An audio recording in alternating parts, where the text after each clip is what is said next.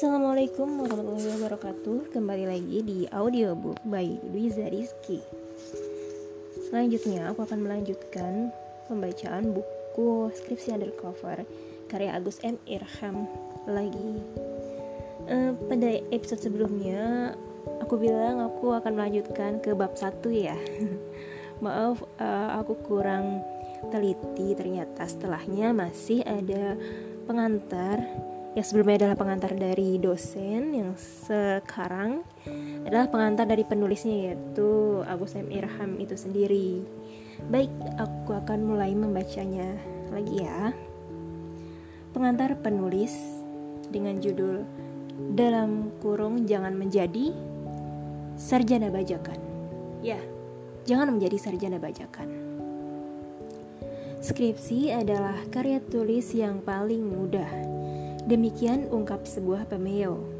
Tapi nyatanya, buat sebagian besar mahasiswa, skripsi adalah karya tulis yang paling sulit. Kategori paling sulit ini diberikan setelah mereka membandingkannya dengan menulis jawaban ujian semesteran. Anggapan sulit menulis skripsi memang paling tidak bisa saya candai melalui maraknya biro pengolahan data skripsi yang dalam praktiknya lebih pas kalau disebut jasa pengerjaan skripsi. Menariknya bisnis ilmiah itu makin lama justru makin berkembang. Tambah kompetitif. Tentu tidak berlebihan jika kenyataannya tersebut dapat dibaca seperti itu yaitu jumlah mahasiswa yang meminta dibuatkan skripsi terus mengalami peningkatan.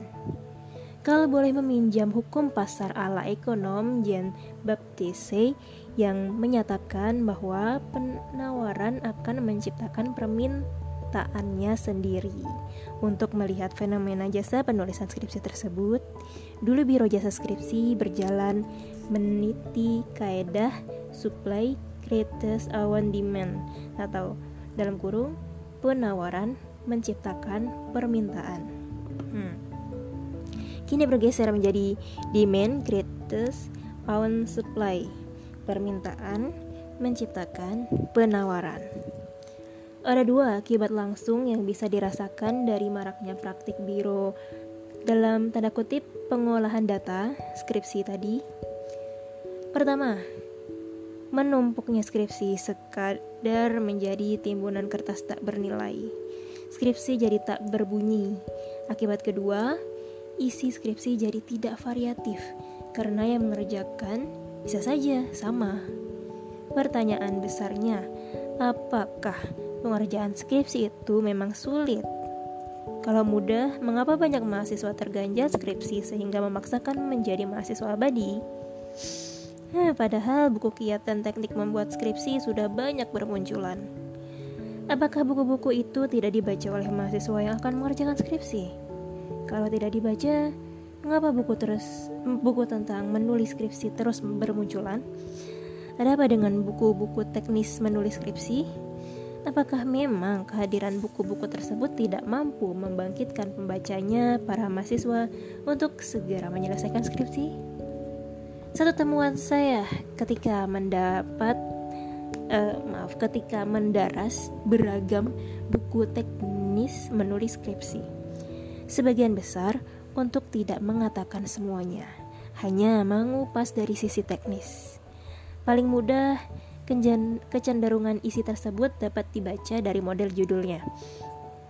Seperti kiat jitu, siasat langkah, cerdik skripsi, kiat sukses, dan sebagainya. Tidak ada yang pernah memasukkan pengalaman orang lain ketika menyelesaikan skripsi, terutama penulisannya.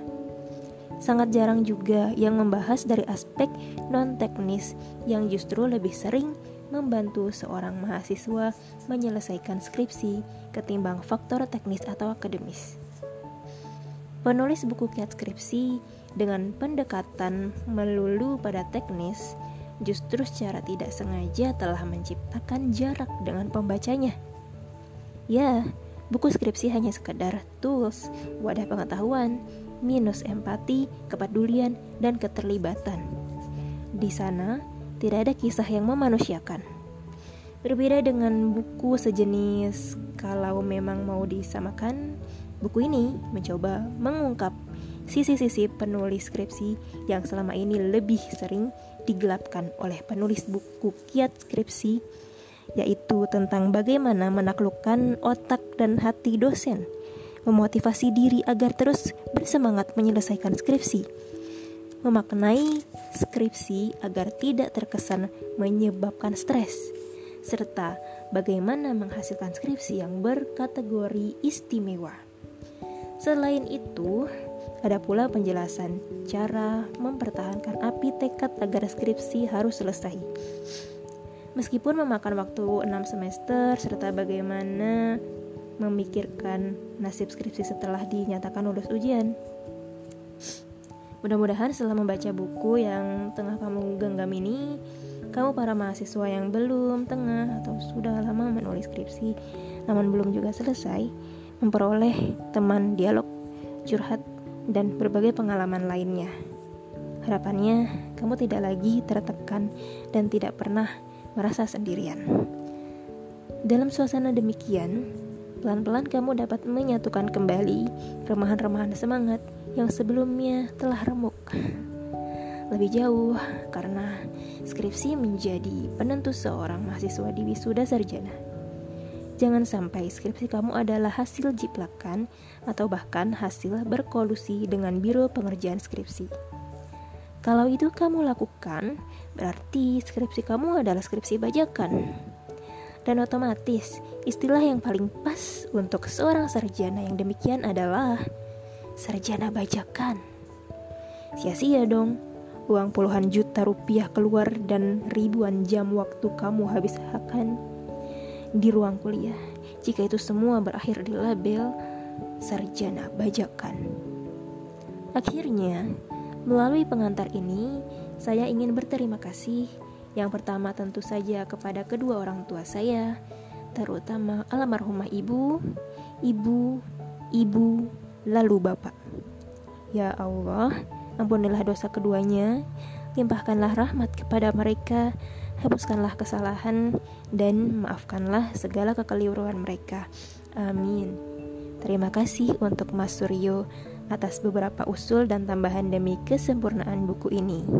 Doa saya untukmu Mas Suryo, Mbak Lia, dan Alma. Bos Sabto yang pernah begitu karib dengan kehidupan saya, Terima kasih, Bos, atas semangat melimpah dan kesediaanmu menunjukkan pada saya bahwa kehidupan ini begitu menggembirakan. Begitu luas terbentang hingga tidak ada lagi alasan yang membenarkan saya untuk larut ke dalam kesedihan. Pak Adim Dimniati, dosen pembimbing skripsi saya. Ada satu kunci yang saya dapatkan dari Bapak yaitu kalau ingin berhasil menjadi sebenar-benarnya intelektual, jadilah intelektual. Radikal intelektual yang mempunyai paradigma mengakar. Dan tak lupa untuk membaca, untuk pembaca yang terhormat, selamat membaca dan mudah-mudahan bermanfaat. Batang Januari 2018 Agus M. Irham Sekian pengantar penulis yang saya baca pada episode podcast kali ini. Sampai jumpa di episode podcast baca buku berikutnya yaitu bab 1. Terima kasih. Wassalamualaikum warahmatullahi wabarakatuh.